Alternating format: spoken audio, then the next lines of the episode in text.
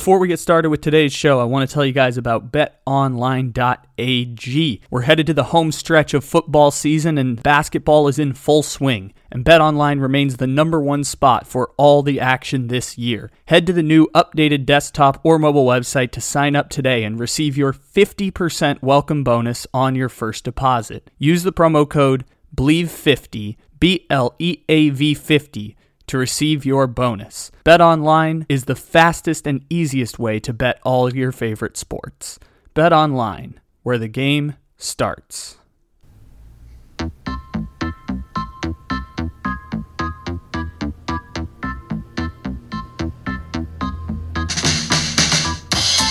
Oh, yeah, everybody. It's time for the memes of the weekend podcast here on the Take It Easy podcast, our first memes of the weekend of 2022. Memes of the weekend might come to an end once football season comes to an end, but we'll see what we do with that. I know this started as a concept during August in the doldrums of the sports calendar, so maybe during the down period of the sports calendar post football that maybe we'll keep memes of the weekend around. But we've got a few memes of the weekends left here, and this is a good one here. Why is it a good one? Because we have 15 NFL games from which to pick content from. So this is going to be a fun memes of the weekend. I have a feeling we got forgettable game of the week, easy pick this week. Uh, we've got a funny story from post game of the Eagles and the Washington football team and uh, Kirk Cousins Purgatory. There were two category, two people who were right in there, and uh,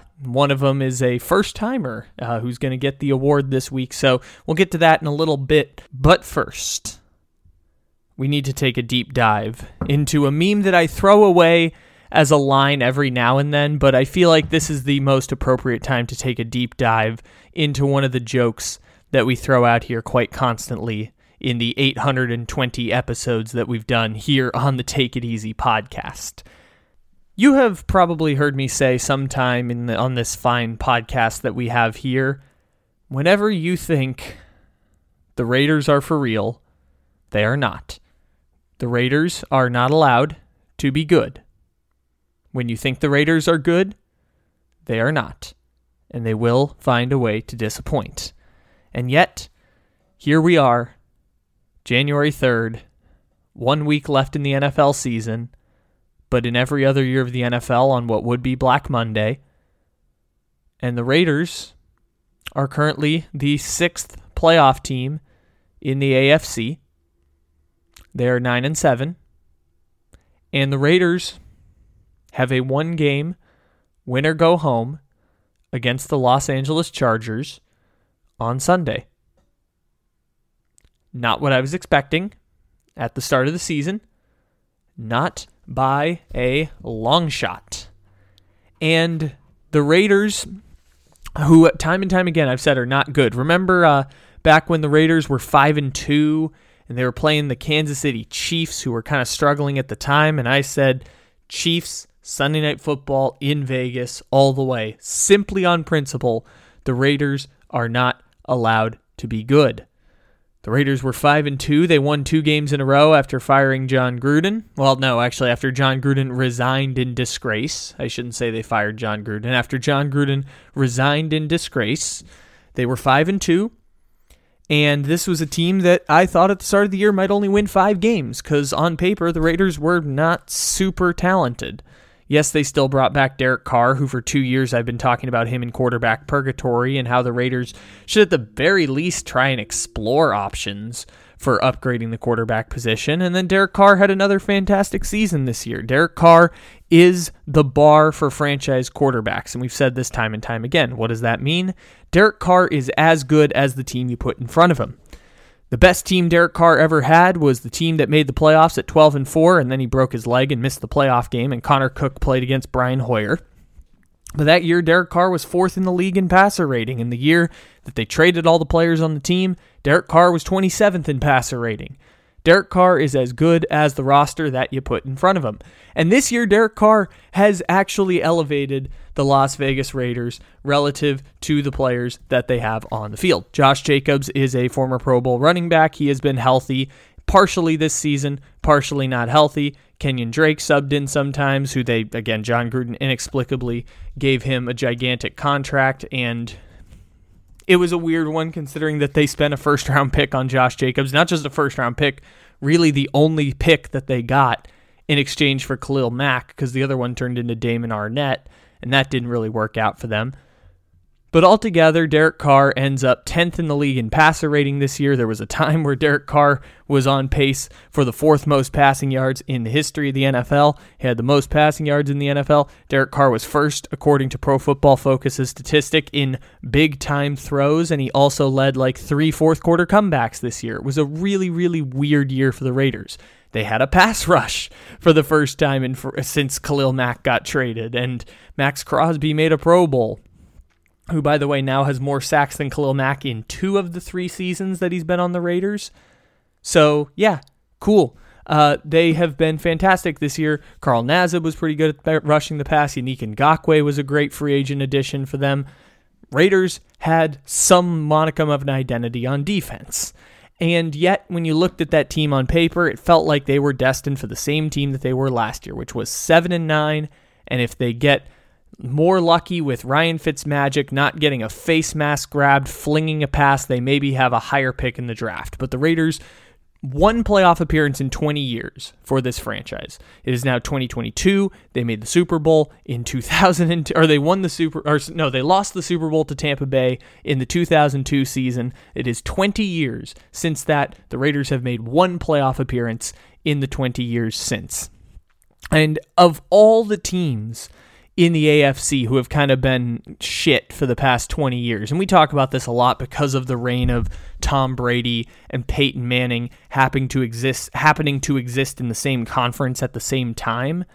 The Patriots dynasty meant a lot of teams, not just in the AFC East, but a lot of teams were going to have long periods without success. It's a byproduct of only so many teams can make conference championship runs, only so many teams can make it to the second round of the playoffs, only so many teams can make the Super Bowl. Jacksonville had the one conference championship run as their only good season in 20 years. Dolphins haven't won a playoff game in 20 years. Jets, if you take out the two years uh, where they were pretty good with Mark Sanchez and Rex Ryan and made conference championships, haven't made the playoffs since that. Didn't make the playoffs for eight years before that. No playoff appearances in between. Uh, Buffalo Bills, 17 years without making the playoffs. Chargers, uh, they, they had a good run there in the 2000s, two playoff appearances in the last decade. And the Raiders are the worst of this bunch. I mean, I, I, forgot to throw Cleveland in the mix there too. Cleveland, you disgusting beings. Yes, Cleveland also being terrible. And you could genuinely make an argument like it sucks for Cleveland, but Cleveland has at least a, a semblance of a good team now. Cleveland made the playoffs last year. Cleveland, for as bad as they are, we don't talk about the Raiders in the last 20 years in that same vein as Cleveland. And this year felt like it was just everything piling up on the Raiders again. Yes, the Raiders have a franchise quarterback, but is Derek Carr really a franchise quarterback? He's been a quarterback for a decade. The Raiders haven't done much success. They paid him a ton of money. It's kind of like the the cheap version of a franchise quarterback. It's the it's the Raiders getting a franchise quarterback, but it's not like a generational talent that changes the fortunes of the Raiders franchise. It's Derek Carr very fine quarterback. He's going to be their quarterback for a decade, but they could have traded him three years ago. They could have traded him two years ago. That would have meant he only spent six or seven years as the Raiders franchise quarterback, and they chose to keep Derek Carr surprisingly outlasting Jon Gruden in Las Vegas because the whole idea when Jon Gruden was hired was that he was going to be the quarterback guy and that he was going to pick his own quarterback in the draft. And by the way, if Justin Herbert didn't go back to college in 2020, or 2019 instead of going in the 2019 draft, maybe they don't stick with Derek Carr. Sometimes it's just that simple. All of this to say, Las Vegas was down and out of the playoff chase. Las Vegas was 6 and 7 and we didn't have to keep pretending like they were a good team. They lost 4 5 games out of 6. Last second field goal against a Washington team that we know is not good at all. The the Las Vegas Raiders were the team that I thought they were at the start of the year after a weird fluke start where they beat the Ravens in overtime the first week of the season when the Ravens were clearly a better team than them, and they beat the Dolphins in overtime, and they had this weird run of success. And they happened to beat the Denver Broncos twice. The Raiders also are a team that lost to the terrible Washington team. The terrible Giants team got pummeled by the Cincinnati Bengals, pummeled by the Kansas City Chiefs, and they were the beneficiaries of CeeDee Lamb and Amari Cooper being injured on Thanksgiving and Derek Carr having a comeback against the Cowboys. All of that to say, Raiders not actually playoff good. And then the last three weeks, when I've been saying the Raiders are not allowed to be good, what the Raiders have done is play against the Browns without 15 players, losing 14 13 at the end of the game. And Derek Carr ends up leading him down the field, kicking a game winning field goal just to barely keep the season alive. Last week against the Denver Broncos, barely edged out a victory. They both teams were sitting at 7 and 7, de facto elimination game. It was the Raiders have to win out to make the playoffs and they are about to lose to the Browns with Nick Mullens, and they're about to lose to the Broncos with Drew Lock, and they win those two games by combined six points. And then they get to today against the Colts.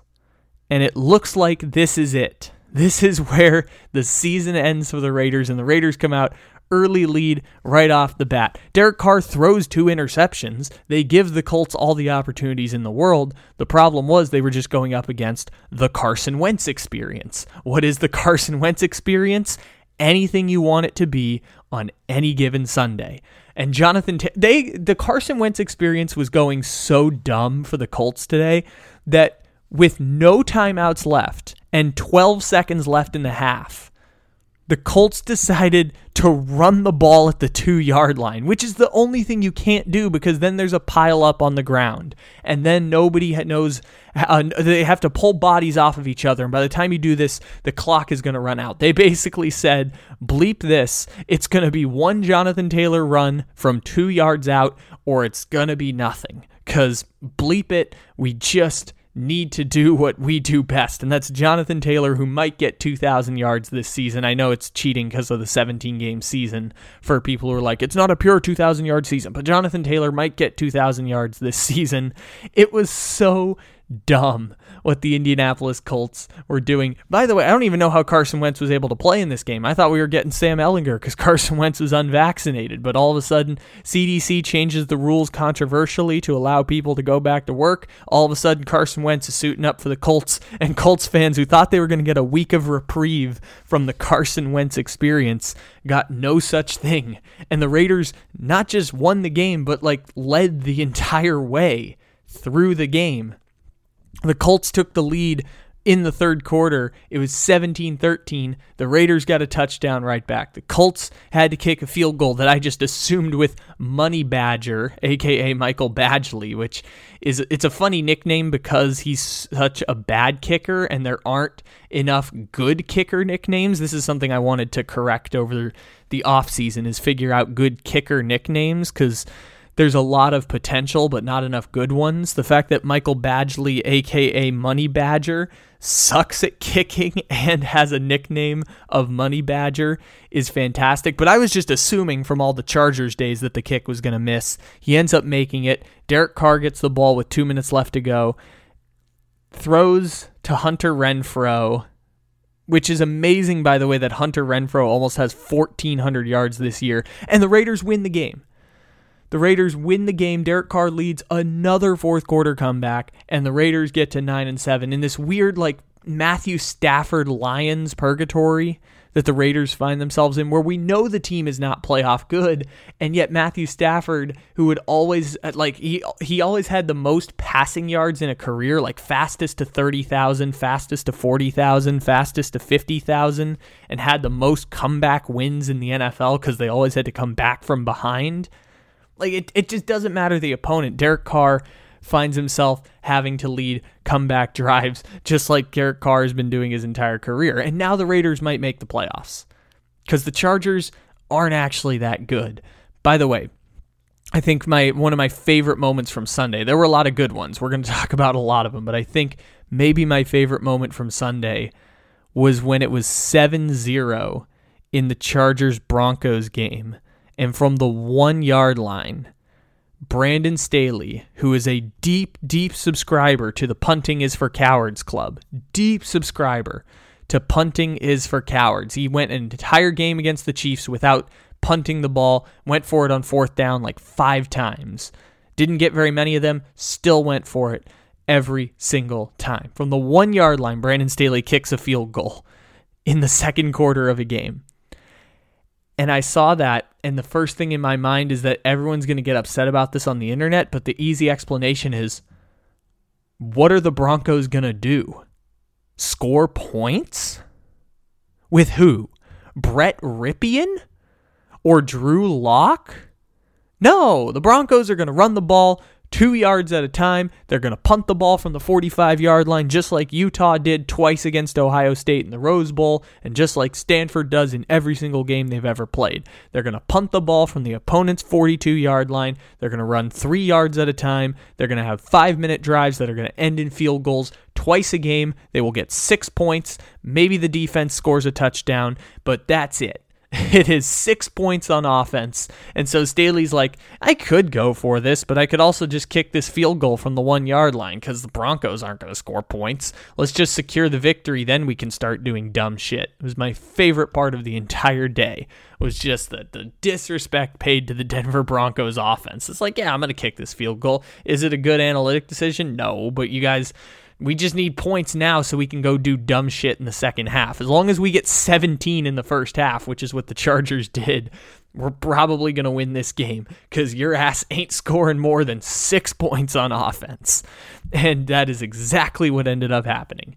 And, anyways, this brings it back to the Raiders. This is relevant because the Raiders play the Chargers next week. Winner gets a playoff spot. As long as the Colts win against either the Jaguars or the Texans, I don't remember which one they're playing, it's one of them then the Colts get a playoff spot, and the Raiders and Chargers game becomes a play in game. And I don't feel great about the Chargers' chances to win. I know the Chargers are a better team than the Raiders, but it doesn't mean I feel good about the one game random sample sizes of the NFL working the Chargers' way. In fact, I might pick the Raiders in that game. But the thing that is stopping me from picking the Raiders in this game, regardless of what I actually think or whether the game is in Las Vegas, which is just going to be an ultimate no fans of either team game between Los Angeles Chargers and Las Vegas Raiders.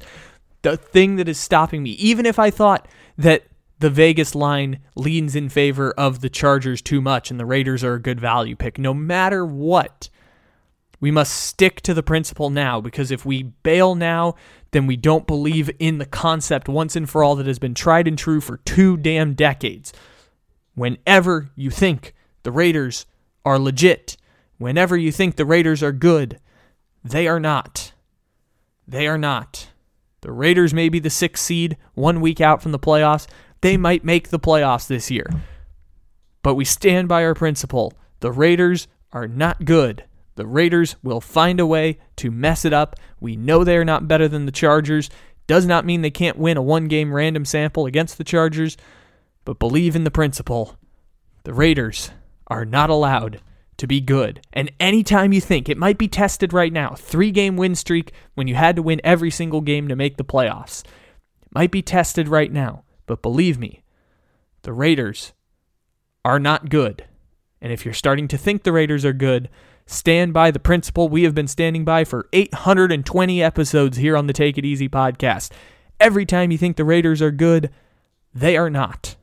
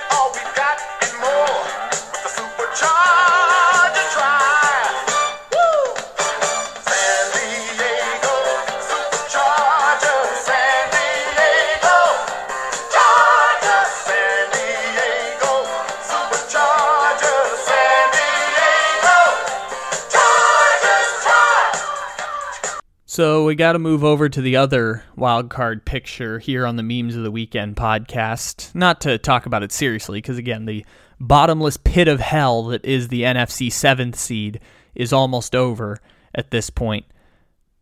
But it looks like the Eagles are going to make the playoffs.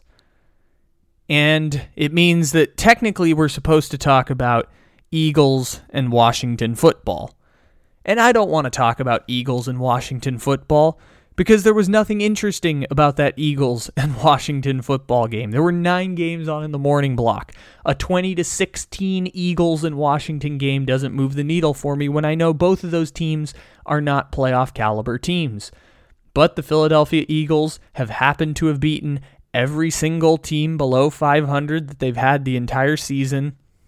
And so they're going to get 9 wins and because the Vikings had a tougher schedule, and because the Saints have had four different quarterbacks, it looks like the Minnesota Vikings are going to, or that the Philadelphia Eagles are probably going to make the playoffs in the NFC. But the thing I want to talk about from this game is not the Taylor Heinicke interception in Kirk Cousins' purgatory at the end of the game, and it's not the fact that Jalen Hurts and Boston Scott are going to show up for another goddamn playoff game. Because remember the last time the Eagles were in the playoffs, it was Carson Wentz, and then it was Josh McCown, and it was Boston Scott. And Boston Scott is going to be in another goddamn playoff game. But the Vikings or the Eagles are going to emerge from the bottomless pit of hell in the NFC, it looks like. The thing I thought was hilarious was the end of the game video that is probably all over Twitter if you want to find it of the Washington Stadium, aka FedEx Field, getting as Jalen Hurts is walking into the tunnel and fans are reaching over to give him a high five, the guardrail breaks and about three or four fans fall down onto the field. It's not a huge fall, it's only like, you know, four feet. But the guardrail breaks and three or four fans fall onto the field because they're leaning up against this railing. And Jalen Hurts stops to make sure they're okay. And the fans in this moment are already like just hoping that Jalen Hurts gives them just a high five because this might be their only chance to meet Jalen Hurts for even a split second. And this is the weird thing about meeting athletes and famous people is that you only have 3 seconds to tell him something or say or do say anything to Jalen Hurts whether he hears it or not for the rest of your life. This is how we get this amazing video of the New York Jets fans booing their team off the field after the butt fumble leading to a fan call, clamoring for Tim Tebow in the second half of the game.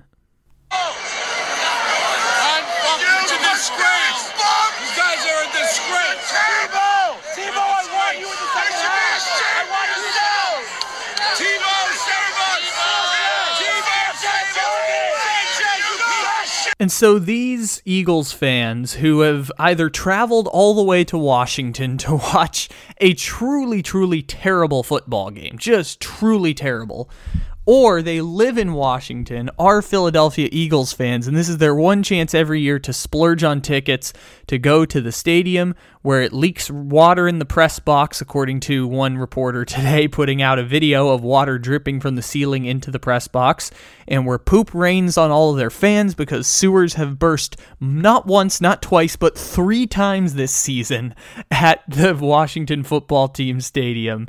I guess I should call them Washington racial slurs still. The Washington racial slurs stadium. And the Washington team has the guardrail break, and Eagles fans who bought premium tickets to this game are now all of a sudden on the field, on their butts or on their faces, with Jalen Hurts standing over them. And the first instinct of multiple people is, I need to get a selfie with Jalen Hurts. It's the first instinct of people after they've just fallen through the guardrail, they've landed on their butt or on their face. This video has been now viewed 2.8 million times on Twitter and their first instinct is let me get a photo with Jalen Hurts as he's walking into the tunnel. Dude, I get it, but that's your that's the first thing you think of in that moment. let me get a photo with Jalen Hurts and probably let me say some dumb shit to Jalen Hurts, but they, you know, they didn't really have the the audio turned up to hear what dumb stuff, what Tebow save us moment they had for Jalen Hurts. But that was my favorite moment of the day was Eagles fans deciding I need to immediately take a selfie after the guardrail breaks and I fall on my face 4 feet at RFK Stadium or whatever they call it now, FedEx Field, whatever, at the racial slur stadium that rains poop and leaks water from the ceiling and has guardrails break, allowing Eagles fans to fall on the field like it's the goddamn 1980s. And you have like 1950s stadiums not being kept up because the city is in a battle with the team over who has to pay for maintenance. And you have concrete falling on top of people, which is literally a thing that has happened at not one, not two, not three, but four old NFL stadiums in the 1980s. It happened in Cleveland, happened in Oakland, happened in San Diego, and I believe I I it, I don't think concrete fell, but remember that old Minnesota stadium where snow just collapsed right on top of the field? They just broke the roof and the snow just fell right on midfield. Google uh, Google Hubert H. Humphrey Metrodome snow collapse if you want to watch the video of it. Just middle of the day, just the, the roof just collapsed. And then two years later, they had a brand new stadium in Minnesota. So, yeah, like those old timey stadiums where they just didn't give a shit about who paid for maintenance. That's basically what happens at the Washington football team stadium for the shitty 6 and 10 team that everyone thought was going to make the playoffs 4 weeks ago. And damn it if I wasn't right about how shit that football team is. Not just metaphorically, but actually shit. Cuz again, three separate times this season it has rained shit at the Washington football team stadium because a sewer has burst in the middle of the stands.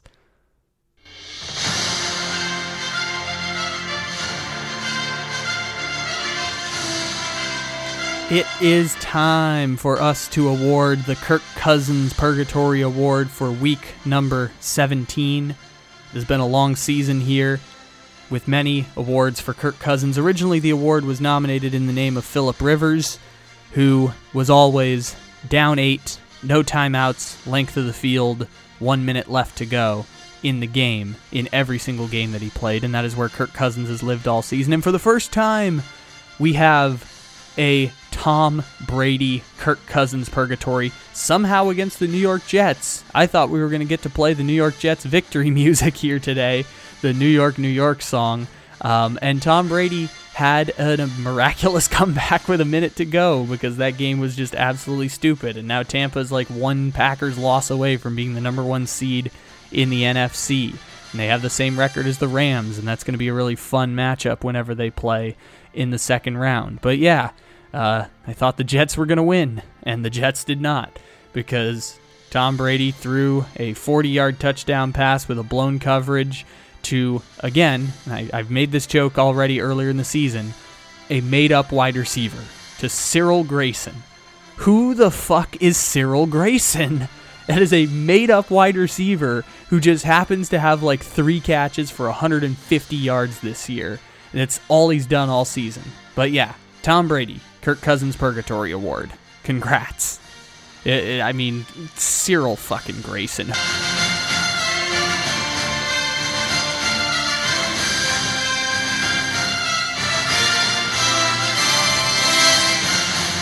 So speaking of the Buccaneers, are we obligated to do the Antonio Brown story here somewhere on the podcast? Because I skipped over it on NFL Monday. I just skipped over the whole Bucs and Jets game altogether.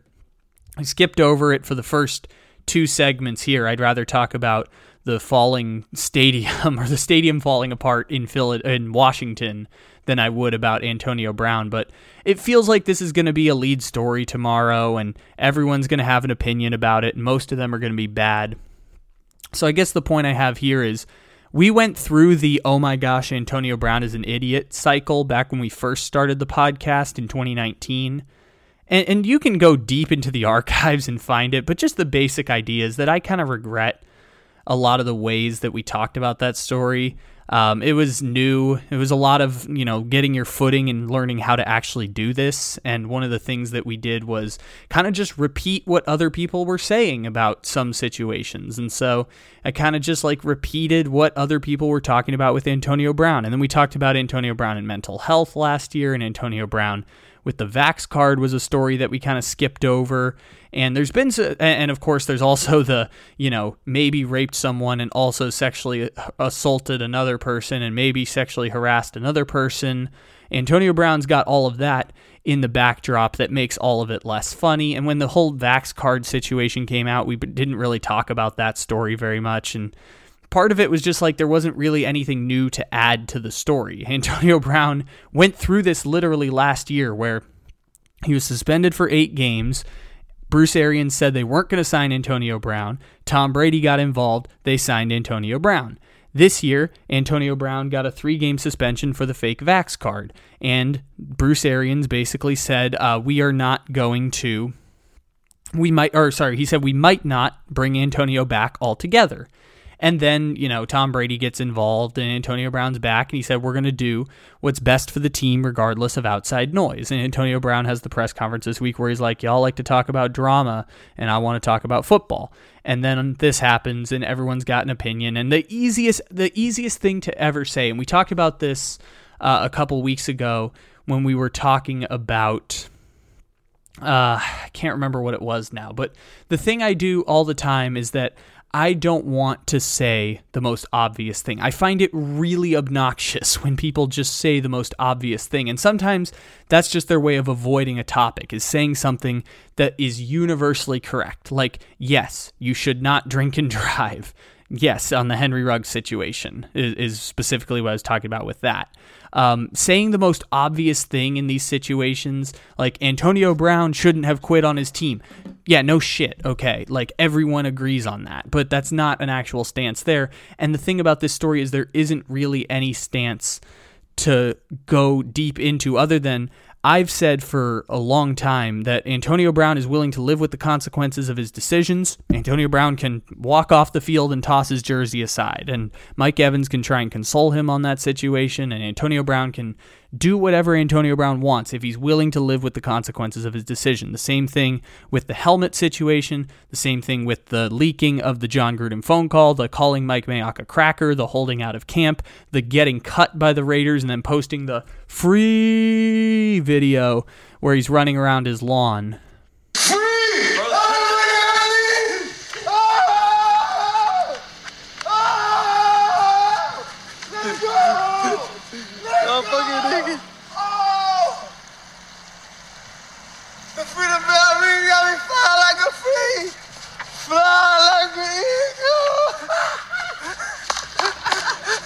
Let's go. Like, if Antonio Brown is willing to live with the consequences of his decisions, I'm not going to judge him for doing it. like, it's not really that big of a deal. Now, it's something we've never really seen before, other than, you know, Vontae Davis, I think it was Vontae Davis retiring mid game because he realized, like, he, he couldn't physically do it anymore. Like physically and mentally, he wasn't in a position to keep playing, and so he walked away. Like Antonio Brown, it's going to get memed a lot. It's it's an easy target. Antonio Brown's been memed a lot in the past, but I'm not going to be someone who does the easy thing of just bashing Antonio Brown. Antonio Brown is a lunatic. Antonio Brown is selfish. Antonio Brown is a bad teammate. Okay, all those things are what everyone is going to say. People are going to say some racist shit tomorrow about Antonio Brown or dog whistle some racist shit about Antonio Brown. We've seen this before. It's going to happen. It's going to happen again with other Antonio Brown like players. And uh, yeah, that's five minutes on Antonio Brown that I don't really have that deep on other than that. Like, if, if he's willing to live with the consequences of his decisions, I ain't going to judge him for doing it. Maybe he was ready to blow shit up in Tampa not quite sure why, but maybe Antonio Brown has his reasons, and maybe he came to that conclusion, or maybe it was just a heat of the moment situation that he's now going to have to live with the consequences of. More so, just for like how we remember Antonio Brown years down the road. But whatever. Antonio Brown will do that, and people will not put him in the Hall of Fame on the first ballot as like a character issue punishment, and it's going to be stupid. And whatever. We've seen this before. Nothing super new. This is like the fifth most interesting thing that's happened to Antonio Brown in the last three years. Last but certainly not least, we have the forgettable game of the week.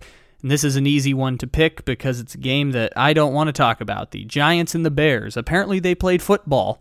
NFL Red Zone decided to do a rare thing on the broadcast where they just didn't show the game at all.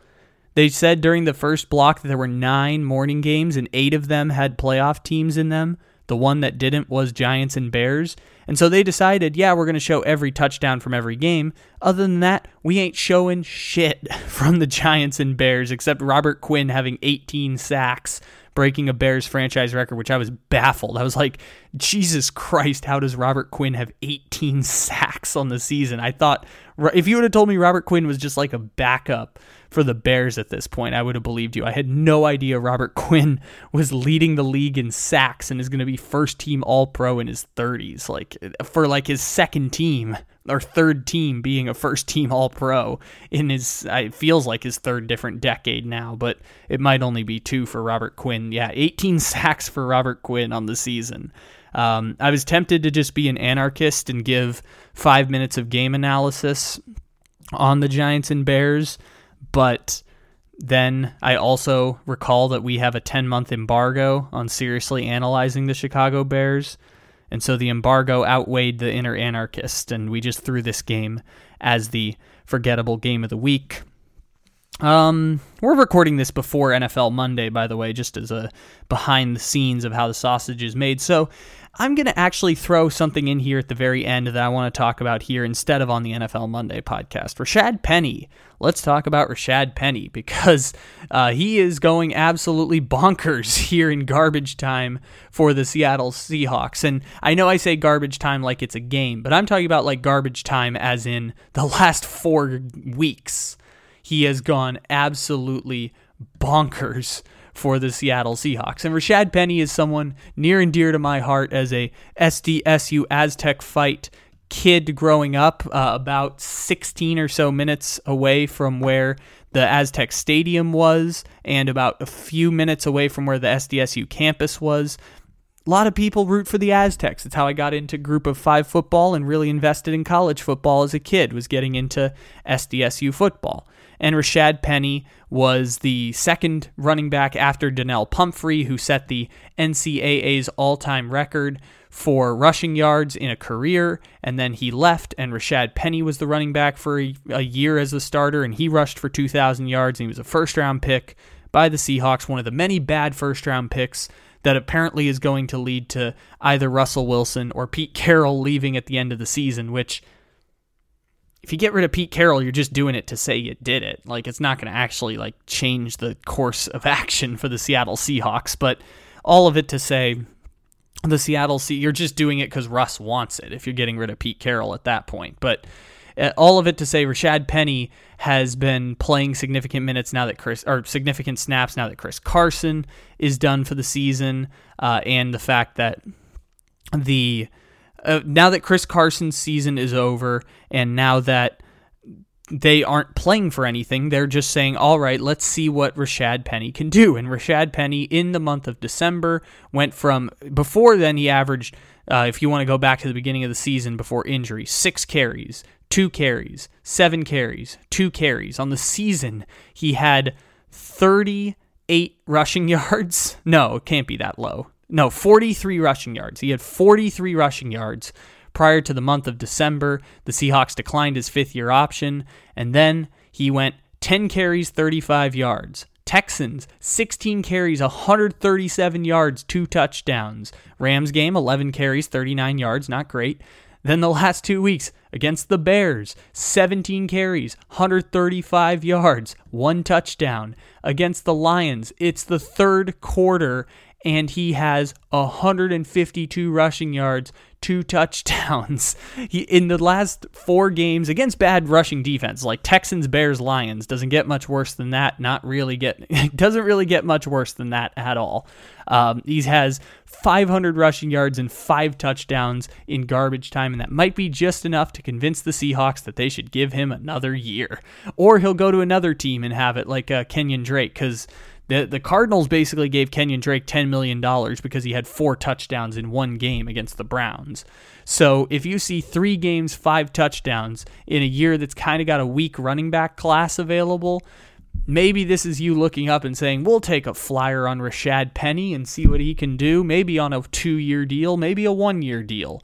But we'll take a flyer on Rashad Penny. Someone's going to do it. Might be the Seahawks. It's going to be a team that's kind of crap because it looks like the way Rashad Penny goes off is the only reason he's playing is because the Seahawks have nothing to play for and they happened to play the Texans, Bears, and Lions, and he had 500 rushing yards and five touchdowns. And I think pretty much any running back, if given enough carries, could have 500 rushes for five touchdowns against the Texans, Bears, and Lions. But congrats to Rashad Penny. He's looking like a real legit bust, and he might still be that because he's probably still going to leave as a free agent this year after four years. First round pick running back. It's really one of the worst ones. Like Sony Michel is one people point to of like bad first round running back picks in the last five years, and there haven't been that many to be fair.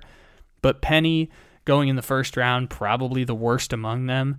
Big part of why the Seahawks are where they are now is that in the six years post Legion of Boom, they've drafted two all pro players one being DK Metcalf and the other being the punter, Michael Dickson.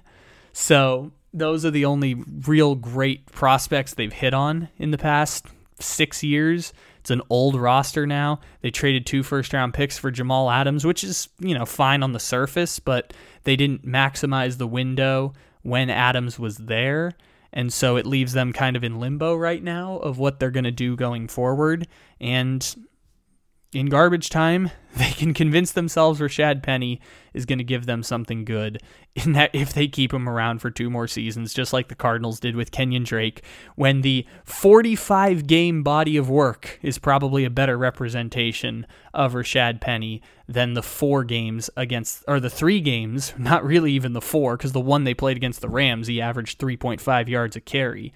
In the three games against the Texans, Lions, and Bears, where he might win Offensive Player of the Month in the NFC probably should take the larger representative sample size when evaluating Rashad Penny.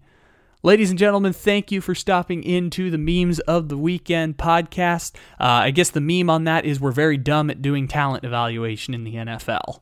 Uh, it's very funny sometimes. Thanks for stopping in, everybody. Make sure to check out the NFL Monday podcast. We had an amazing, amazing podcast at midnight on New Year's Day uh, with Stripe Hype Cincy, uh, Blake Jude, and I had a funny ass podcast. So you should definitely check that out.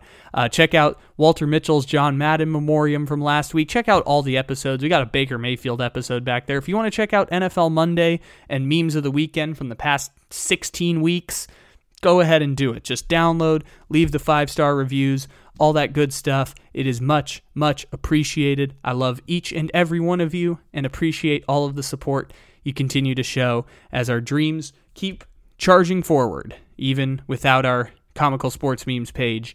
We will march on forward and continue this growth on the podcast. So take it easy, everybody. Hope you got a good laugh out of this episode, and uh, we'll talk to you again tomorrow.